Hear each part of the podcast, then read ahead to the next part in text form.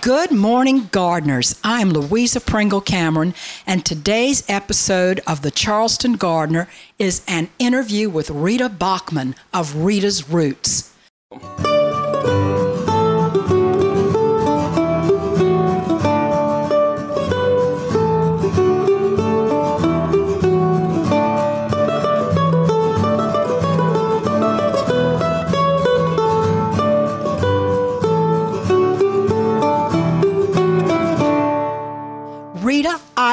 Absolutely delighted to have you here with us today. Now, tell me, how did you come to Charleston and how did you get started in the business of plants? Sure. Well, first of all, I'd like to thank you so much, Louisa, for having me today, and Daniel. Um, it's really a pleasure to be here. I just love connecting with other gardeners and I just got a fabulous tour of Louisa's garden, and I'm so excited to have seen it in person. But um, I made my way to Charleston back in 2000. I went to the College of Charleston from St. Louis. I had no idea what I wanted to do with uh, my degree or what degree to get. I thought I'd be a historic preservation major, which I think is why your garden fascinates me so much because of all the history. But as I went through the years, I started to connect with food, with where it came from, how it was produced and realized upon graduation that I had never met a farmer. I ate food more than three times a day and had never met a farmer. So I thought that's what I should do upon graduating. College of Charleston with a degree in politics and sculpture, I became an organic vegetable farmer. Oh, I love it. So, my first internship was on a small family organic vegetable farm in New York State and the farmers there had been farming for about 18 years, so they were very experienced. They sold their produce to restaurants in New York City, and their farm was just the most delightful place I had ever lived. I literally lived in, I think, what used to be a shed, like a garden tool shed that was converted into a little bunkhouse for their interns. My shower was in the greenhouse right next door. There was a flushing outhouse. But on their farm, they had an apple orchard that was 100 years old. They had a giant raspberry patch, a medicinal herb garden, a swimming pond. And we primarily ate all of the food that we grew, plus provisions that we'd pick up in the city when we were there once a week. What so a wonderful experience. It was absolutely fabulous, and I hold it very dear to my heart to this day. I'm still in touch with those farmers. And then the following season, I ended up out in California similar situation but different climate different set of crops. It was very hot and dry whereas in new york it was a little bit cooler very rainy very wet. Um, and so I felt like after that, I had a, a fairly well rounded experience on these different types of crops and ended up after those two internships making my way back to Charleston and looking around online, there weren't a lot of opportunities for organic vegetable farming in this area. So I had to essentially create my own. And I worked on a number of different organic vegetable farms out on the Sea Islands, on Johns and Wadmalaw. And eventually ran my own farm crew. I started Rita's Roots, which began as a um, organic vegetable operation. So we would grow the crops, harvest, sell at the farmers market. We sold. We did a CSA. We sold to. What's a CSA? A CSA stands for Community Supported Agriculture, and it's essentially a subscription program that our customers would pay for their vegetables at the beginning of the season to give us us that capital to get growing for the season. And then each week they would get a box of vegetables, whatever we were harvesting from the fields. Um, and then I also sold to some of the best farm to table restaurants around town. So Evo Pizza, Sean Brock at McCrady's, Mike Lata Fig. They were my first vegetable clients when I started growing on my own. And um, as I mentioned, just from the beginning, I was I was so glued to this idea of bringing people locally grown food um, from their area for all of the ecological reasons, but all of the connection reasons. you know, connecting people to their community and their their f- food shed. Um, and so, yeah, from there, I took a little time off after running a pretty good sized farm crew and working in the fields for about five years. I took a little year hiatus. And when I came back, I worked on a hydroponic vegetable, um, like lettuce and herb operation. Where? In Huger, South Carolina. So not too far from here. Um, and then while I had that job, it was a part time job and I needed full time work. So I started the new iteration of Rita's Roots, which is Rita's Roots Backyard Harvest, and that is the garden consultation, installation, guidance business. Well, now tell us about the guidance business. I have Sure. been out to your wonderful plant sales, and you have the most delightful spot next to the brewery. What's that brewery called? Yes, it's called Tradesman Brewing Company. Tradesman Company. Brewery Company, and it's up on King Street, isn't it? Yes, ma'am. It's um, on the King Street extension, and right next to Highway 26. And Right. Yes. Right. And I've been there before, and there have been lines of happy people buying not only vegetable plants, but also not little starters, but also flowers. And I've bought several of yours, which we'll see in the garden. Uh, So tell us about what you do for people now. And oh, and by the way, you did marry a farmer, didn't you? I sure did. His name is Harleston Tolles, and he runs Rooting Down Farms on Edisto, and he's an organic, organic vegetable farmer as well. So it all runs in the family. It does. well, now tell, but tell us about your operation and the, your how you Sure. advertise, what you do for people, because I get emails from you on a regular basis. Mm-hmm. And how would would we get in touch with you to get on your email list? Let's put that in right now. Sure. So if you, the best way to stay in touch with us is through our email list, Right. which you can go to our website. It's ritasroots.com. Good. Um, no apostrophe. And there's plenty of buttons on there for you to join the mailing list. Wonderful. Just like So- with my podcast. You go to Yes. gocharlestongardener.com and subscriptions to podcasts are free and then you can get on mailing lists, et cetera, email lists for you. Exactly. So that's wonderful. Well, now how many followers do you have? So on Instagram, we've got about 4,000 followers heavens. and probably about 2,000 people on our email list. So yeah, we um, so we host plant sales four times a year, and they're positioned at the time of year when it's perfectly appropriate to plant all of those plants. So we have a cool season plant sale in the spring where we sell all of the brassicas, the broccolis, cauliflowers, lettuces, all the root vegetables, um, anything you can put in your salad. And then the following month, we do all the warm season, which are the tomatoes, peppers, eggplant, basils. Um, anything that likes to grow from April until uh, through the summer, essentially. And then it's sort of a little known fact, I'm sure you know, but not many people who garden seem to know that you can have a whole nother planting season in the fall. So we like to get growing again in the fall around the end of September and even planting through late October to be harvesting those vegetables throughout the entire winter up until the spring when you start planting your cool season spring gardens again. I am so looking forward to that. Me too. Now, I've become fascinated with garlic. When will you be offering garlic? That is one question I had for you was about garlic. I've not Yes. seen it anywhere. Sure. So we do offer certified organic garlic bulbs in the fall. Good. You want to plant them in November, and they actually take quite a while to grow into a nice bulb. So we plant in November, and they grow throughout the entire winter. They're incredibly cold hardy. And you can start harvesting the garlic in March or April for green garlic, where you use the little white bulb that's Yes. starting to form all the way up the stalk. You can use all that green as well, up until where the leaves start to fan out.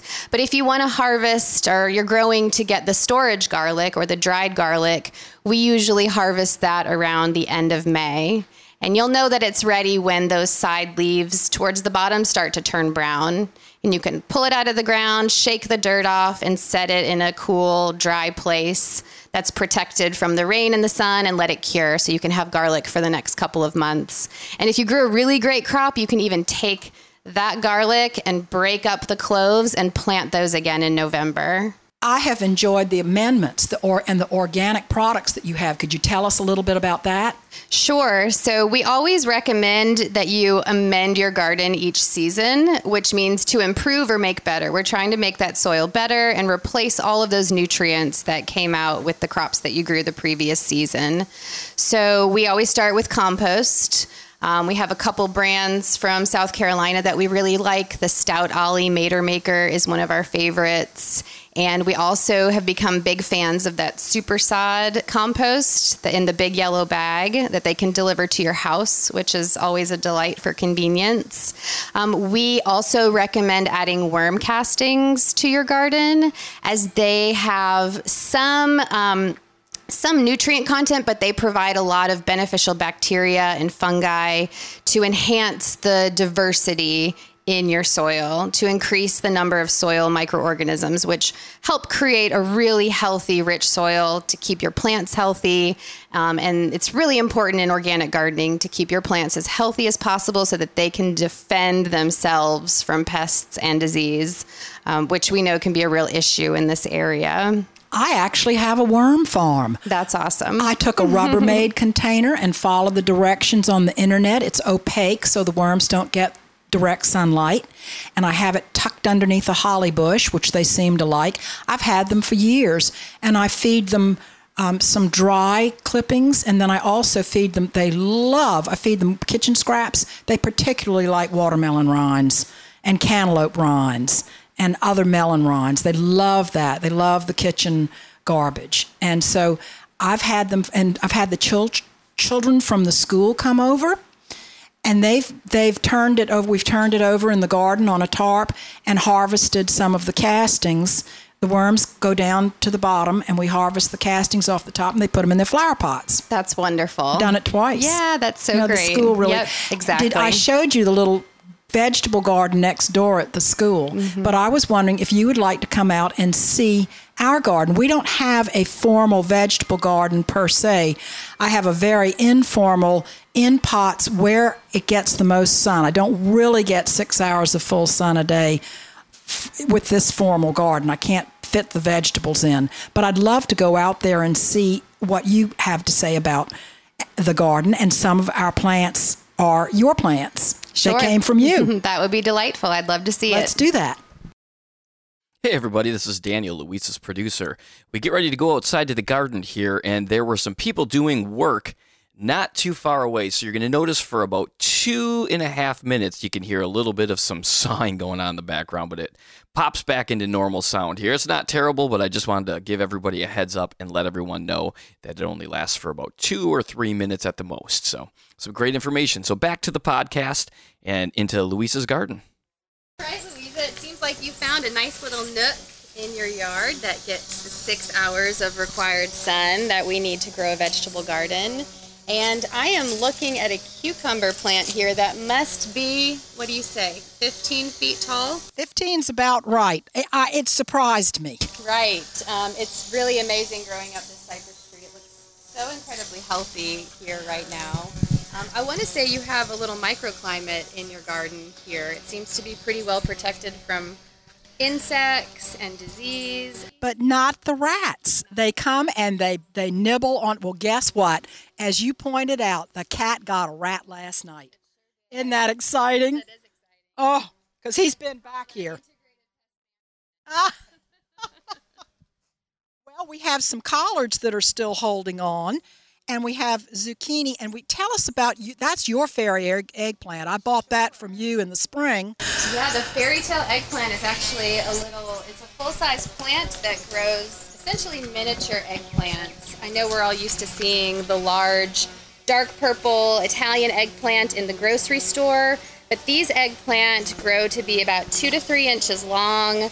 Um, they're wonderful. They're very tender. They're not bitter. You don't need to peel the skin when you cook them and you want to make sure to harvest them when they are that small size. If you notice that they start to turn a little bit yellow, they've been on the plant a little bit too long, They're perfectly okay to eat, but you just want to try to catch them next time before they get that yellowish hue. Tell us about the German Johnson that I bought from you. I've never had a grafted tomato in my life. Sure. So everyone loves that classic heirloom tomato flavor, but they can be incredibly difficult to grow in our area because they're bred and you know the seed is carried on for the flavor of the tomato but not necessarily for disease resistance. So midsummer comes along and they're usually hit pretty hard by disease. So when the tomatoes are grafted there's an incredibly disease resistant hardy rootstock that the top part of the tomato called the scion essentially those two tomatoes are cut in half and the scion is fused to that rootstock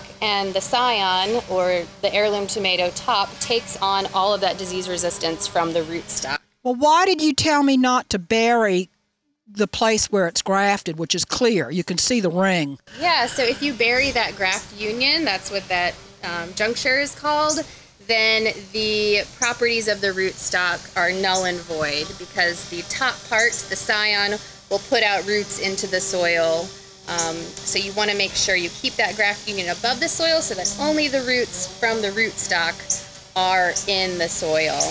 But your tomato plant looks nice and healthy. I see some fruit on there. One suggestion I might have for next season is to get some taller tomato cages.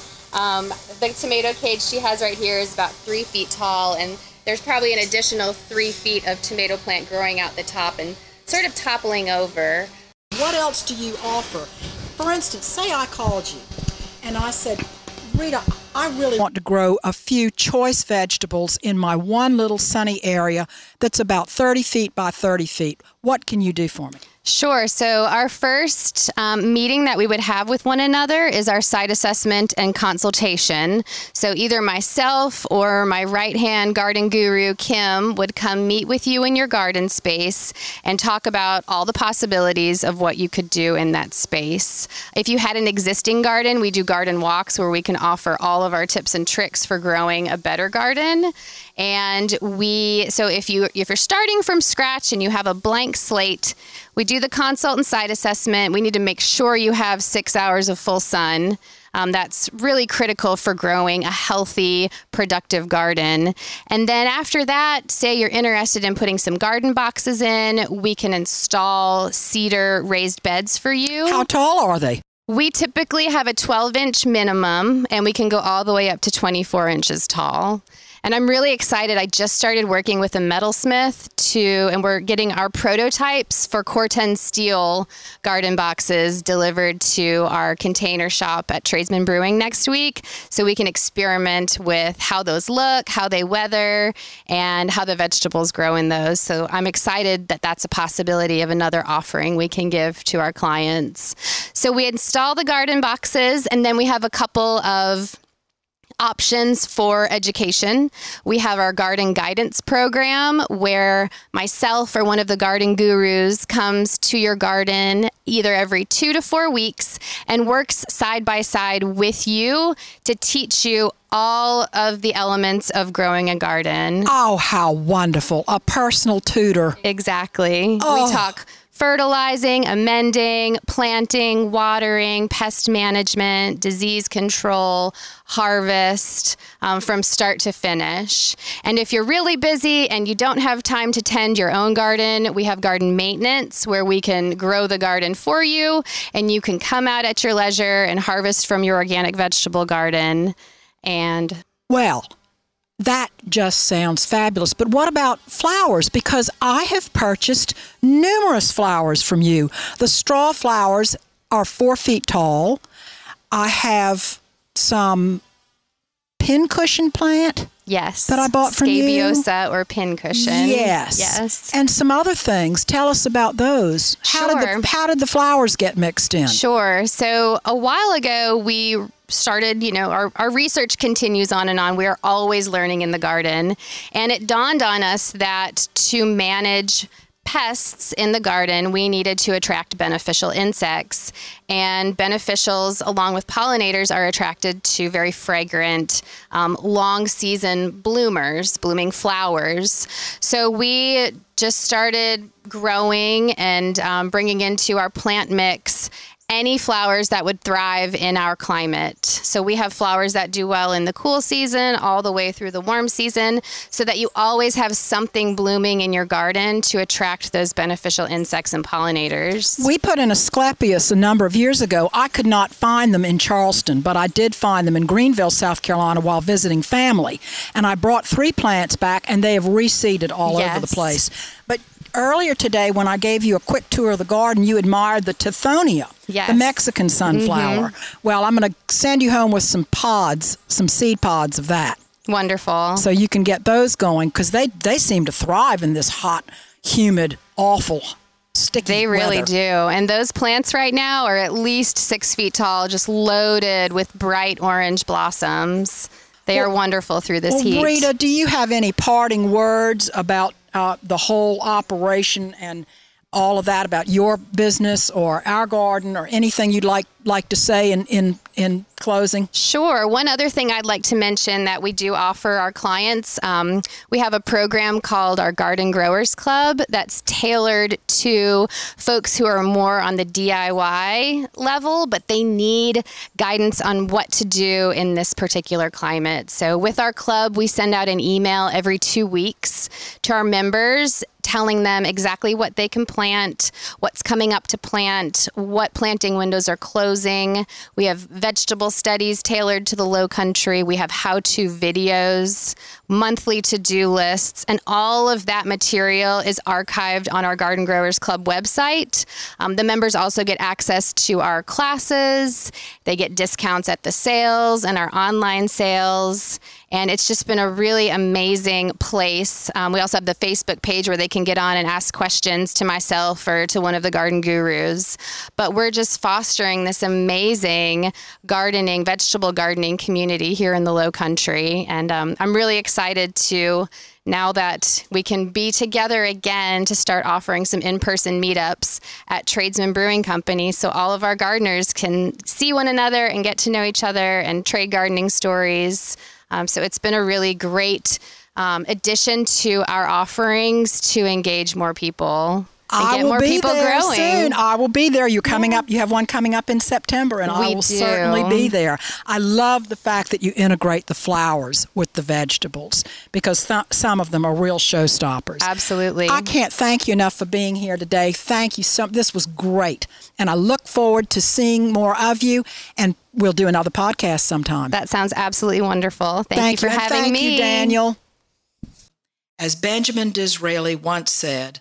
How fair is a garden amid the trials and passions of existence.